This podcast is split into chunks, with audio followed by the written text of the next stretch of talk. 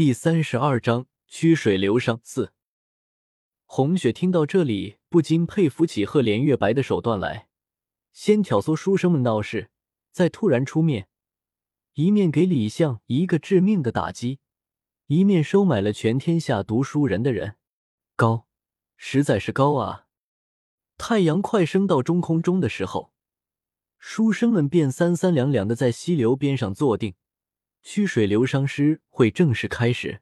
除了亭子里抚琴的和笔录众人做出的优秀诗作的人外，其余的人都参与到诗会中去了。红雪是个现代人，会背的诗尚且不多，让他作诗就更是难上加难了。所以他乐得清闲，早早的找了一块地势稍高的平地，躺在刚发芽不久的青草上，闭着眼睛晒着太阳。自是感觉舒适无边。红雪晒着太阳，心里渐渐的就开始想心事了。俗话说“浮生偷得半日闲”，可见舒适的心境不更长久。这不，他刚闭着眼睛眯了一会，就开始为进宫当皇后的事情犯愁了。他不喜欢赫连月白那样的让人琢磨不透的人，更不喜欢后宫的阴暗和孤寂。可是他又不能逃走，因为他一逃，沈婷之一家就遭殃了。墨儿去了边疆，帮不上忙。桃花是个嘴紧的，什么东西都问不出来。自己的人生，自己却做不得半点主，这样的感觉真是憋屈的难受。不远处的流觞诗会上，有人连了一句妙诗，引得众人连连称好。红雪不仅侧起身子，拖着下巴往诗会那边看去，看见自己那沈家哥哥正站起身子。一手拿着装酒的觞，一边缓缓的吟着诗句，其他的人都侧耳倾听的，有皱眉思索的，有拍手叫好的，一副悠闲欢乐的场景。人生苦短，苦多乐少，为何不及时行乐呢？这大好的春光，莫要辜负了才是。红雪这样想着的时候，便起身朝诗会处走去。这时，已经有眼尖的看见了红雪。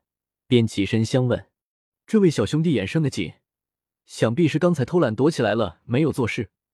这可不合规矩，一定要赶快做出一手来。”不等红雪推辞，便有其他众人随声附和，要求红雪快快做出几句来。红雪不知道会出现这样的状况，忙看向沈岩求救。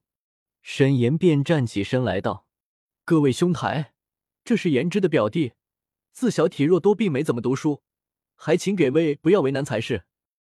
说着，朝众人深深一礼。有的人知道沈岩是丞相的公子，便不再为难，却还有些胆大的道：“颜之的诗做得如此好，你这个表弟肯定也不会差到哪里去。你就休再为他遮掩，快快请他做首诗来吧。”沈岩的字叫颜之，这一会儿他也不清楚红雪到底会不会作诗。若说他不会作诗吧，天佑在那天看了他的画后脱口而出一首极好的诗；若说他会作诗，只是现在看他一副为难的样子，着实不像是假的。正在沈岩疑惑的时候，只听红雪朗声道：“各位兄台，小弟觉得各位做了近一个时辰的诗了，一定感觉甚是疲劳。不若小弟唱个曲子，以娱视听，如何？”许是大家都觉得做诗做腻了，便没有发对。